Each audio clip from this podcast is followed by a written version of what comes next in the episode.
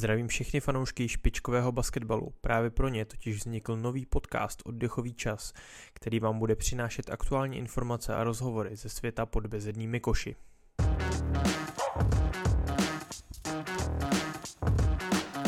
Vítám vás u podcastu Oddechový čas. Prakticky dva ročníky basketbalové ligy mistrů v jednom odehrál během podzimu český šampion z Nymburka.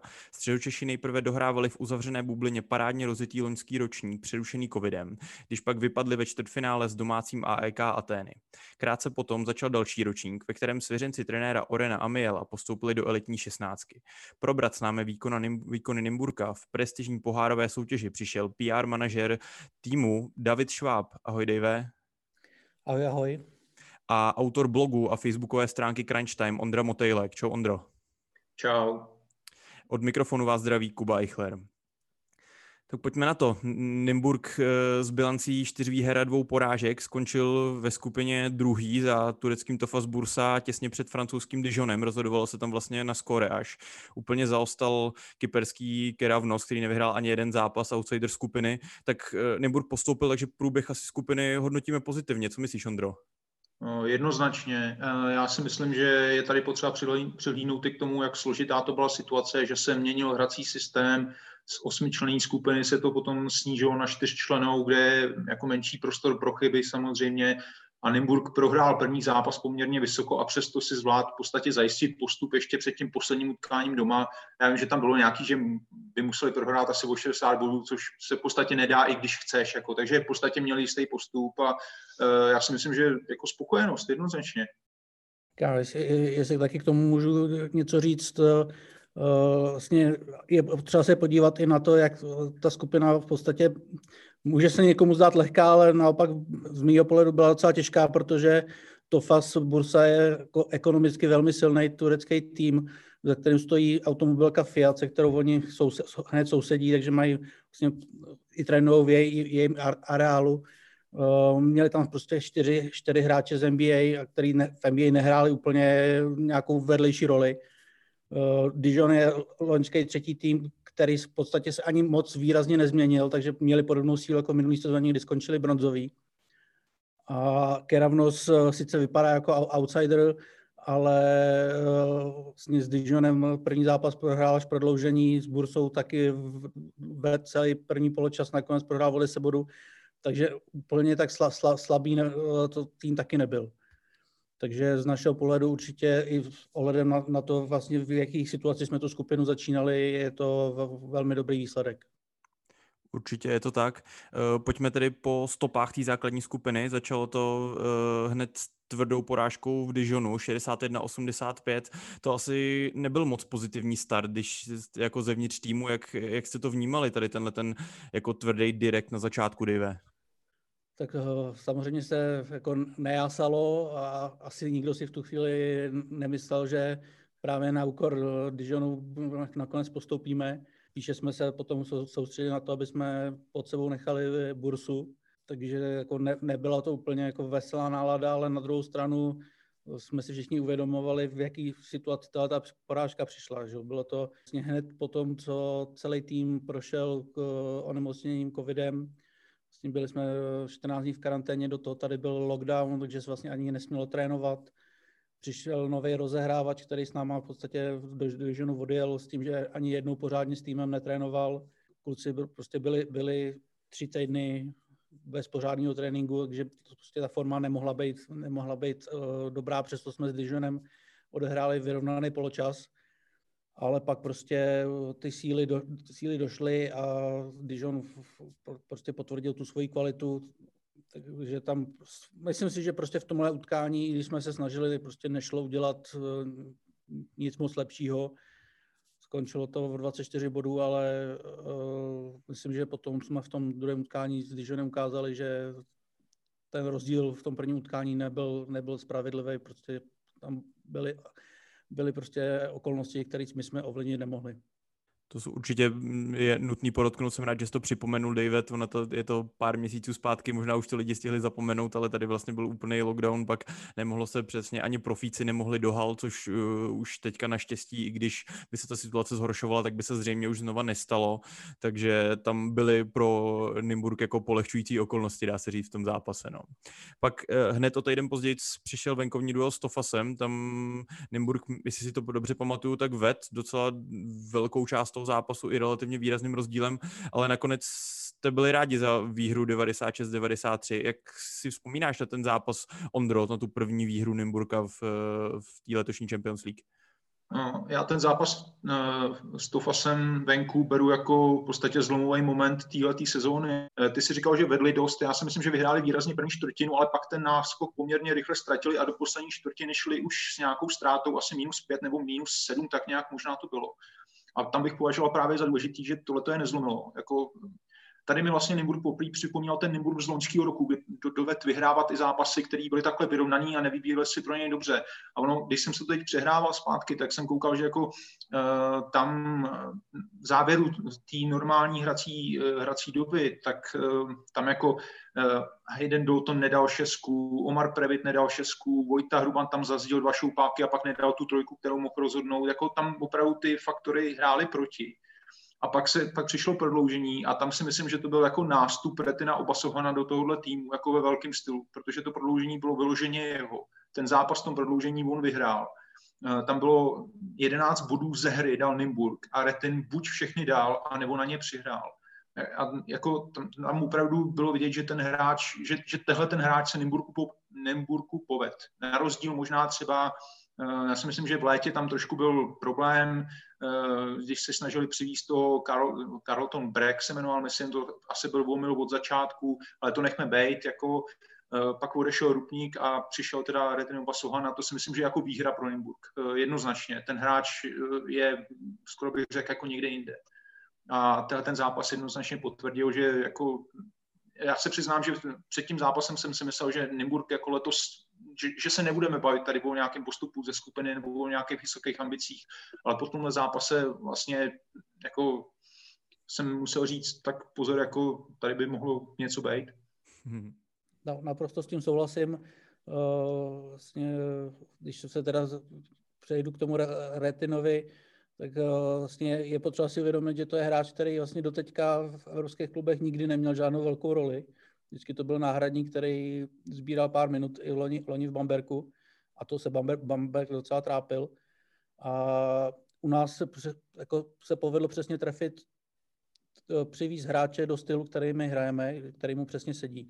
Že on, on sám si to pochválil, že vlastně poprvé hraje to, na co byl zvyklý na, v NCAA na Alabamské univerzitě, že, že prostě hraje přesně to, co on chce hrát co mu vyhovuje a dokáže poprvé v Evropě vlastně pořádně prosadit ten svůj styl hry. A právě v tomto, na tom hřišti to Fasu Bursa ukázal v plný kráse, že prostě když on se rozhodne nést do koše, tak ho málo která obrana zastaví. A, a přesně tak, že ten zápas určitě byl takovým zlomovým, kdy si ten tým začal věřit asi bych to přirovnal právě třeba k těm loňským výhrám v, v Bamberku nebo na Tenerife, kdy, kdy prostě si ten tým dokázal, že může, může hrát velký zápasy, vyhrávat a že tam se určitě ten tým psychicky hodně zvednul je, je to tak, určitě beru to i ze, ze, ze svého pohledu, že když jsem na ten zápas koukal, byli jsme s ženskou reprezentací v Bublině v Lotyšsku a týmově se večer koukalo tady na tenhle ten zápas po tréninku, tak holky říkali, no, jako jestli dneska prohrajou bilance 0-2, to už asi jako a byla tam jako všeobecně panovala taková atmosféra, že e, nevidějí zatím Nymburk i právě kvůli té covidové pauze tréninkový v takové herní pohodě, že by byli schopni bojovat o postup. Pak se podařila urvat tato výhra od té doby vlastně už to šlo nahoru.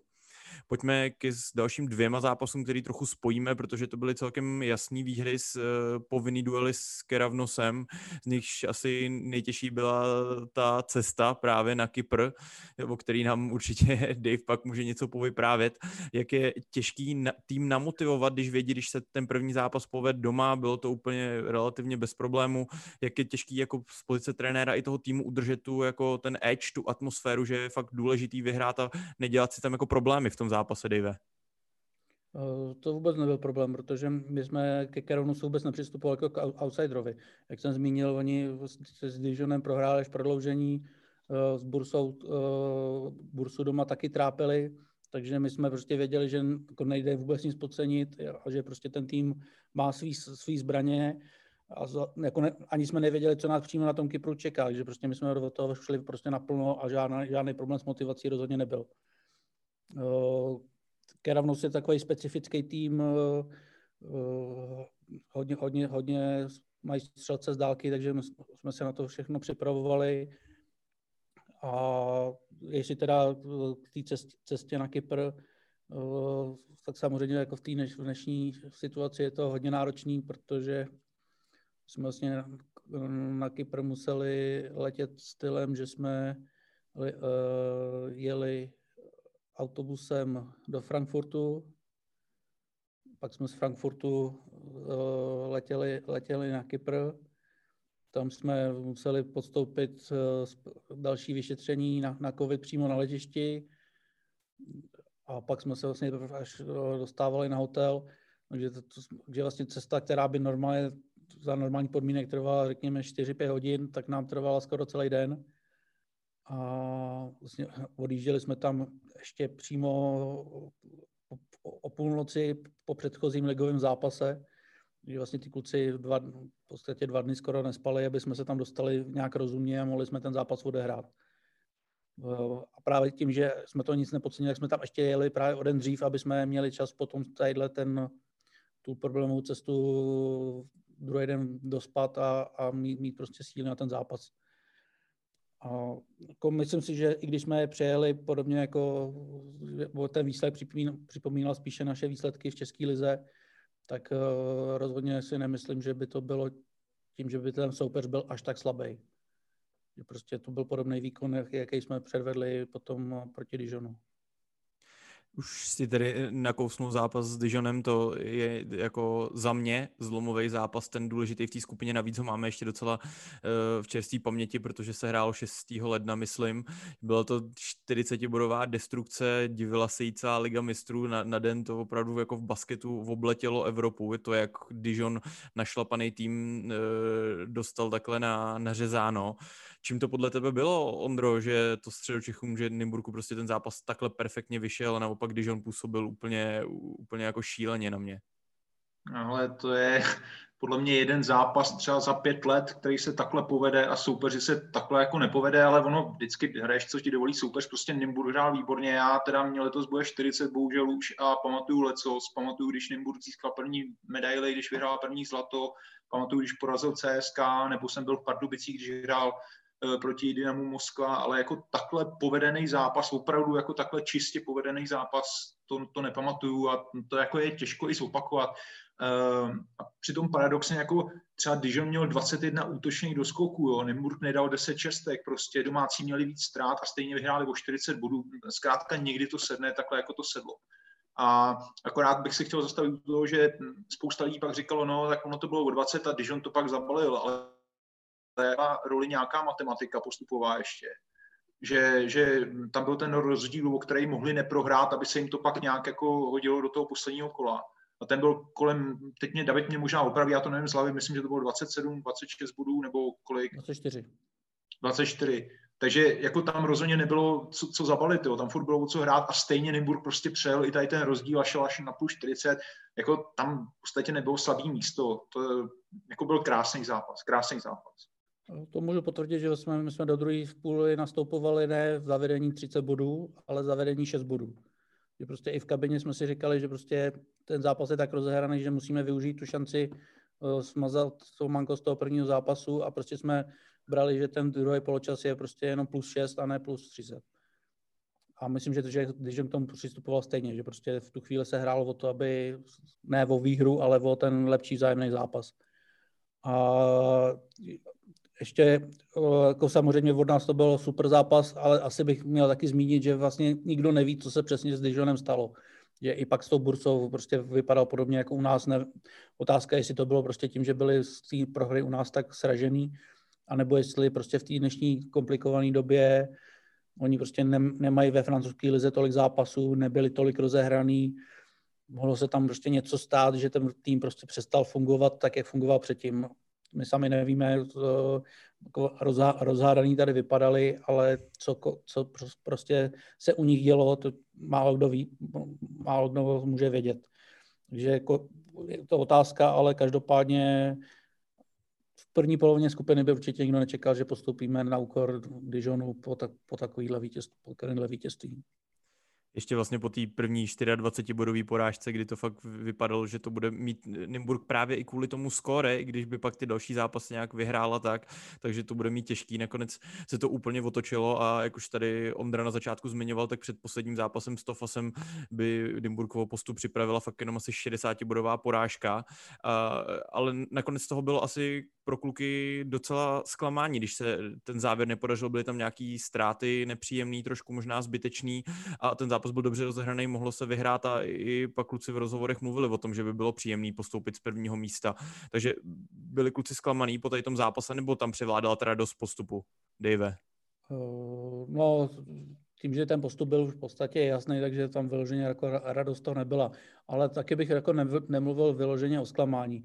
Samozřejmě eh, ten zápas se dal vyhrát, možná se měl vyhrát, eh, ale je, myslím si, že to byl prostě souboj dvou opravdu dobrých týmů, který podali dobrý výkon, akorát Bursa prostě tam měla ten, ten motor navíc, že oni prostě museli vyhrát, jinak by, ne, jinak by vypadli a prostě uh, tou agresivitou, tou prostě vůlí, že prostě chtějí vyhrát nás tu chvíli, prostě fyzicky přetlačili a my jsme nebyli schopni se tomu úplně přizpůsobit a vyrovnat.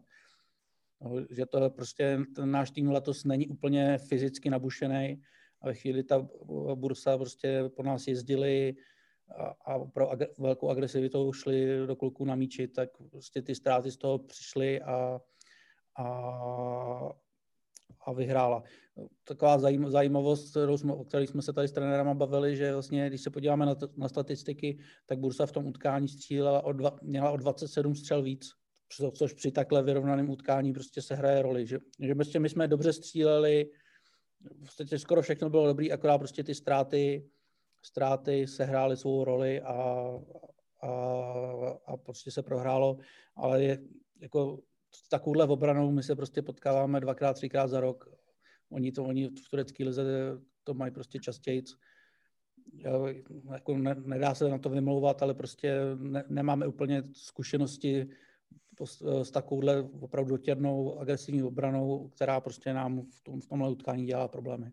Pojďme k tomu, jak to bude s Nymburkem dál v Champions League uh, skupiny playoff, nebo skupiny playoff, to je takový oxymoron trošku, ale bude se pokračovat zase skupinovým systémem. Uh, se budou losovat 2. února. Uh, ještě jsme se tady bavili, že předem, že ty zápasy nejsou všechny dohraný, ale jaký jsou tam zatím možnosti, jako bys hlavně třeba Nymburku přál, Ondro? No, tak jak říkáš, ještě polovina z těch osmi skupin není dohraná, takže úplně nevíme přesně, eh, koho vybírat, ale já začnu tím, koho bych nepřál. Myslím si, že možná ani Nymburk by se nepřál třeba letět do Novgorodu. Jako to je tak celý nepopulární cesty na východ. Uh, nevím, nevím, jak by se koukal na nějaký turecký týmy, kterých je tam taky docela dost.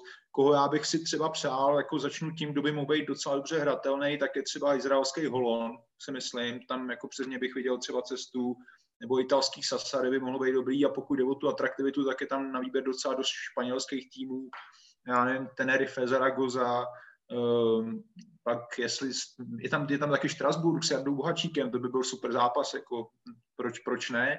Um, krátká cesta je do Bamberku, že jo, a to je skvělý tým teda, takže to by bylo taky, jako by to bylo atraktivní tkání.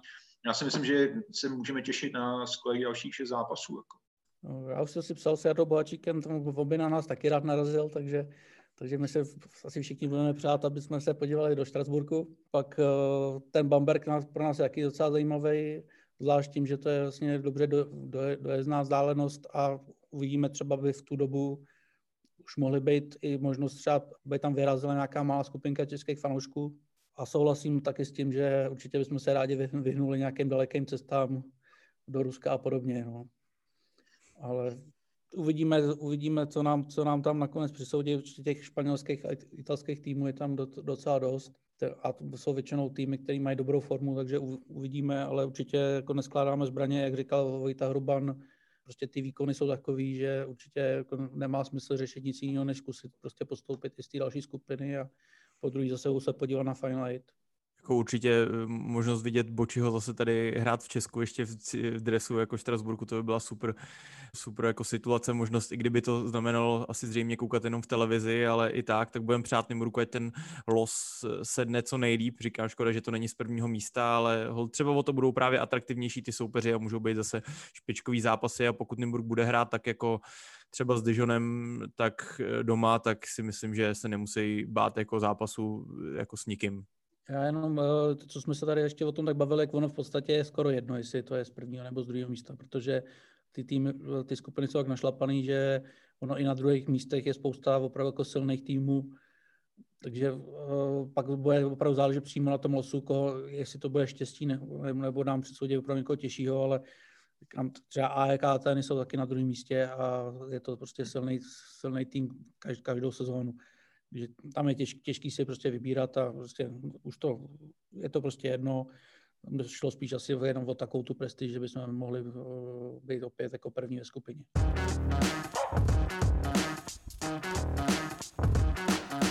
Dave už to tady nakousnul, nemůžeme se úplně vyhnout pořád té covidové situaci, která tady tu sezonu, ať už Champions League nebo i český jako kooperativ NBL hodně ovlivnila. V kooperativě se nějaký zápasy odkládaly, případy se docela objevovaly, týmy byly v karanténě, tak eh, asi by bylo hodně nepříjemný přijít o nějakého hráče právě kvůli covidu, když se takhle blížil zápas ligy mistrů. Dávali jste si třeba na to, Dave, před těma zápasama větší pozor, když se blížil nějaký zápas kooperativy a hned potom třeba měla být nějaká liga mistrů. Jak to jako probíhalo? Byly fakt nějaký větší třeba ještě opatření? Tak u nás vlastně ten největší stres byl vlastně ještě předtím, než to začalo. Vlastně než se jelo na, na Final Eight uh, do Aten a než začala ta základní skupina, protože to, v tu dobu vlastně to teprve všechno úplně jako startovalo a ještě nebyly ty, ty opatření nějak pořádně nastavený taky to vyústilo tak, že vlastně těsně před, předtím, nebo v té době, kdy přišel lockdown, tak vlastně onemocnil celý náš tým, že jsme to zřejmě dostali v posledním ligovém zápase před tím lockdownem, který jsme odehráli a stihli jsme si to mezi sebou eh, roznést, což znamená, že vlastně my jsme šli, vlastně i ten vlastně první zápas s Dijonem jsme si, s Bursou jsme si museli překládat, že jsme ho odehráli až druhý, protože v tom původním termínu jsme ještě byli furt v karanténě, že jsme to nemohli sehrát. A do té skupiny jsme teda stoupili vlastně v době, kdy už většina týmů ten covid prodělala a měla protilátky, takže uh, už ta obava z toho, že by na nemoc do týmu přišla a vlastně museli bychom to nějak uh, těžko řešit, uh, už taková nebyla. Samozřejmě museli jsme dodržovat všechny, všechny bezpečnostní opatření, které jsou nastaveny v protokolech uh, Ligy mistrů a České ligy. Takže prostě to, to tady fungovalo všechno tak, tak jak nám to pravidla přikládají. Ale už ten stres prostě z toho nebyl takový, jako, jako byl těsně předtím, než ta skupina začala, aby jsme vůbec jí mohli hrát. Pojďme k eh, individuálním výkonům borců v, v Lize mistrů.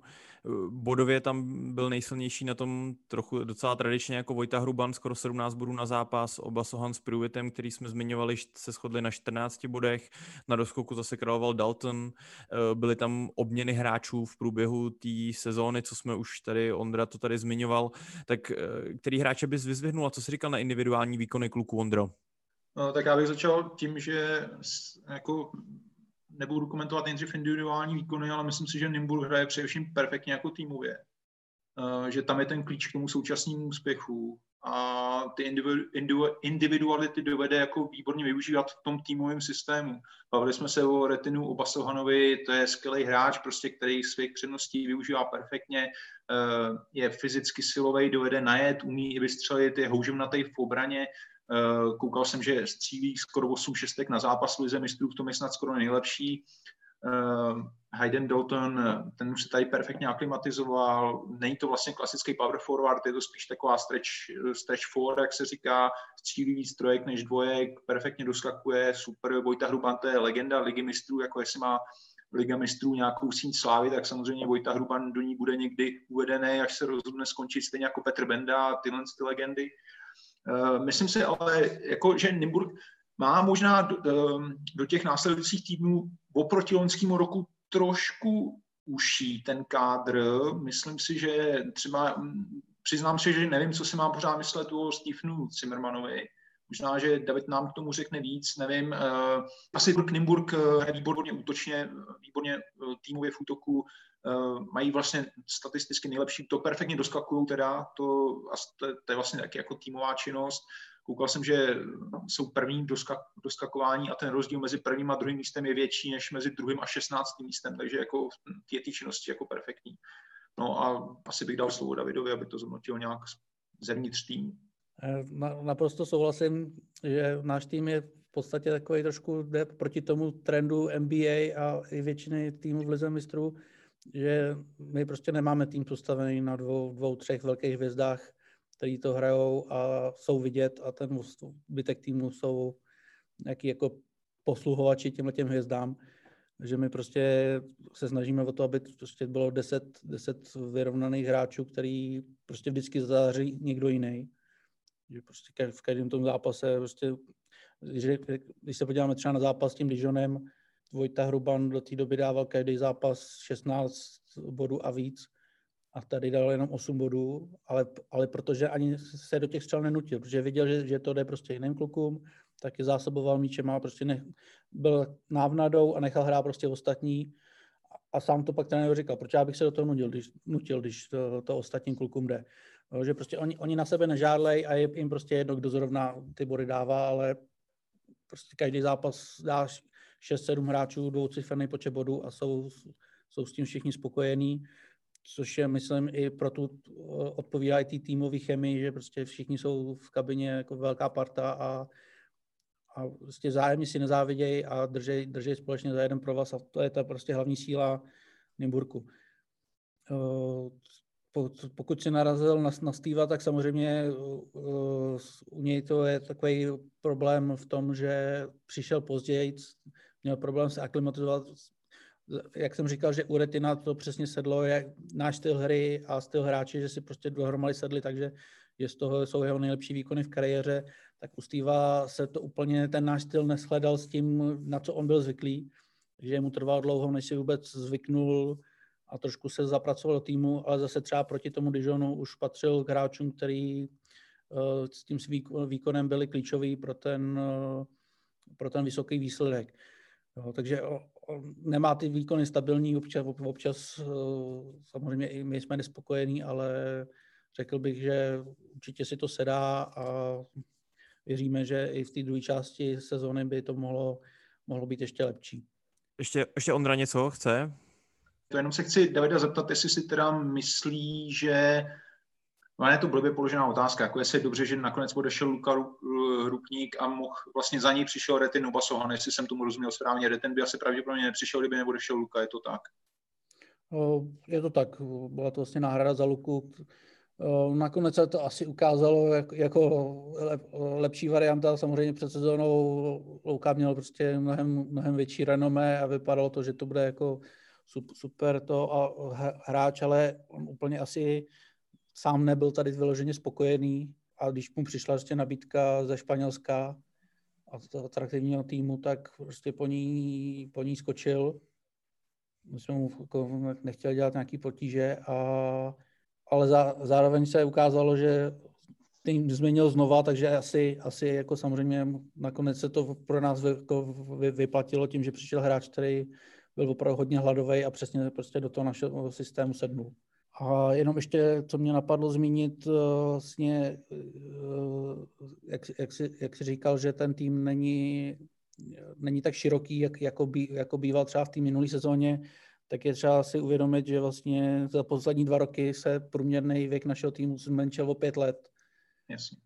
Jo, že my jsme prostě teď na, i vzhledem k těm okolnostem, co se dějou, sadili prostě na omlazování Zapracovali jsme prostě mladý kluky i z naší akademie, snažíme se, je to i zásluha Ládě Sokolského, našeho sportovního ředitele, že, že se snaží o to, aby tyhle ty kluci dostávali šanci v lize a jo, většina z nich dostala šanci i, i v lize mistrů a zvlášť třeba František Krylich uh, ukazuje, že prostě na to má.